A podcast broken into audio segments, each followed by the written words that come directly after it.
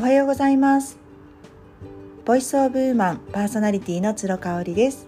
今日は6月7日の月曜日の朝となっております。えっ、ー、と昨日ですかね。お片付けが苦手っていう話をしましてお片付け空間を片付けたり物を片付けたりするのは私苦手です。ただ得意なことがありましてそれは時間の使い方や習慣ですね。生活習慣の見直しお片付けっていうのかな。なんか棚卸し。そういうのはね結構得意なんですよね、まあ、得意っていうかね好きなんだと思います。私再三言ってますけれども人生の中でお金よりも大切なものが時間だと思っているのでお金はまた稼げばいいかなって思うんですけどね。時間って戻ってこないし本当に有限だなってもちろんお金も有限なんですけれども時間っていうのって本当にこう人間の生き方の質を決めるというか人生の質を決めるなっていつも思う場面があるのでその時間の使い方の棚卸しはね結構ちょくちょくやってますね。でまあ去年ほどではないですけれどもステイホームが続いてまして、ね、出かける時はマスクをしたりとかあとはまあお酒の提供が全くない飲食店でのご飯をね取るとかっていうまた新しい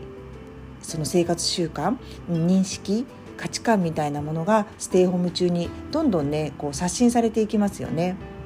でそんな中で、まあ、ステイホームも1年以上続いてますけれども去年のねステイホーム中と時間の使い方をちょっと私見直してみましたので今日はそれについてお話ししたいと思います。まずね1つ目なんですけれども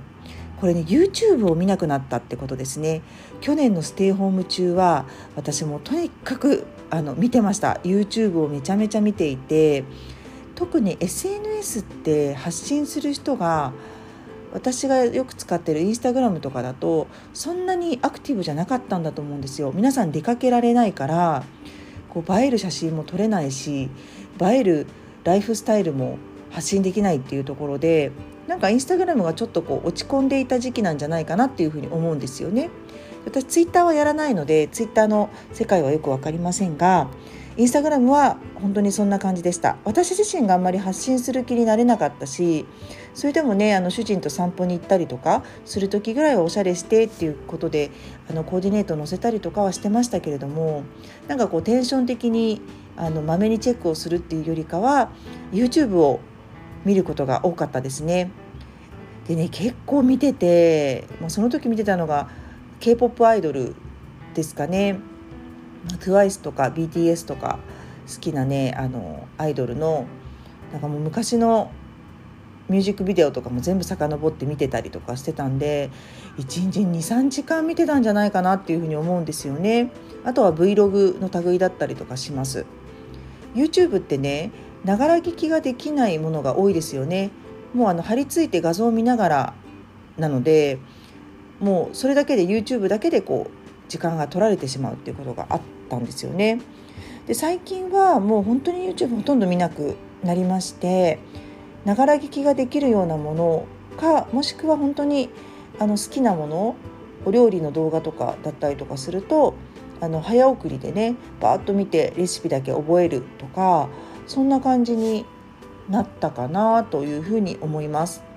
で2つ目はですねインスタグラムのストーリーズに頻繁に上げることをやめました。これね何が起きるかっていうと結構ねありがたいことにダイレクトメールをいただくんですね。であの私の投稿にはコメントはしづらいのかもしれない。他の人に見られてしまうからね。ただストーリーズって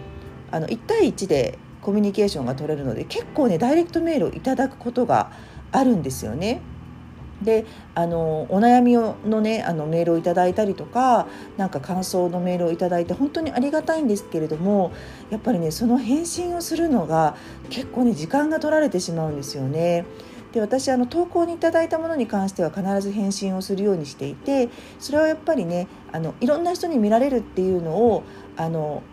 理解した上でコメントをしてくださるっていうねちょっとやっぱハードルが高くなってると思うのであのそういうあのアクションを起こしてくださったコメントを投稿にくださる方っていう方には必ずあのお返事をするようにしてます。で今までもねストーリーズにいただいた方はあのお返事をまめにするようにしてたんですけれどもあのちょっとやっぱりそれの時間がかなり取られるっていうところで、えーと、ライブに切り替えましたでライブだともういただいたコメントにそのまま口頭でその場で答えられるっていうあのこともあるので、うんこうえーと返信を打ち返さなくていいなっていうところでねあのそういうふうに切り替えました。で今でもあのストーリーズを上げてますしコメントいただいたらお返事はしてるのであのその点に関しては全然あのいただいてあの全くウェルカムなんですけれどもあのインスタを上げるね数がねすごい減りましたね。はい。でね3つ目は毎日化粧をするっていうことなんですね。ステイホーム中に去年はね私あんまりお化粧をしなかったかなって思うんですけど今は幸いにも朝ライブをさせていただいているので、まあ、ノーメイクではちょっと無理だし少しねやっぱりアイメイクもやらないと、まあ、この年になるとボケっとした顔になっちゃうんですよね。だから何の服を着てもこう決まらないっていうところがあるので毎日お化粧をするようにしています。で毎日お化粧をするようになるとなんかこうピラティスとか行ってもこう自分の中でこうある程度のテンションが保てるし、まあ、ちょっと出かけようかなっていう気にもなるんですよね。あの買い出しとかもお化粧してるとパッとこう出れるじゃないですか。あでも眉毛も今日描いてないやもういいや今日買い出しみたいなねなんかそういう気持ちになっていることもあったので毎日お化粧するようになりましたそして最後ですね4つ目はお風呂私夜に入るんですけれどもお風呂に入る時間の前後でモードを変えるっていうことですね。自分の中の気持ちのモードを変えるっていうことですね。例えばもう私お風呂に入るとその後はテレビとかデバイスとかを一切触らないようにしてます。あのジャーナリングをする時に BGM を聴きながらっていうのはするんですけれども何かこううん、あの貼り付いて見るものデバイスにそういうものに関してはもうお風呂に入るまでって決めてますで大体私今お風呂に入るのが7時前後なのでもう7時までで、うん、今日の私のこうエンターテインメントの時間は終わりっていうふうに区切ってるんですね。でお風呂に入った後はもう静かに閉じる時間として、えー、ジャーナリングをしたりとか感謝日記を書いたりあとは本を読んだりっていうことをしています。まあ、本に関してもあまり重たいものではなくってこうちょっと明日起きるのがまた楽しくなるなとか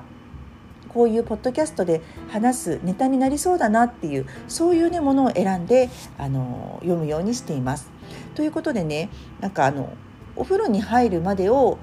うん、自分を楽しませる時間としたらやっぱその後はもう閉じる時間として一日こう終わらせることへのあの行動をねしていくっていうそういう時間にパキッと分けていることが最近変わったかなって変わったことかなっていうふうに思います。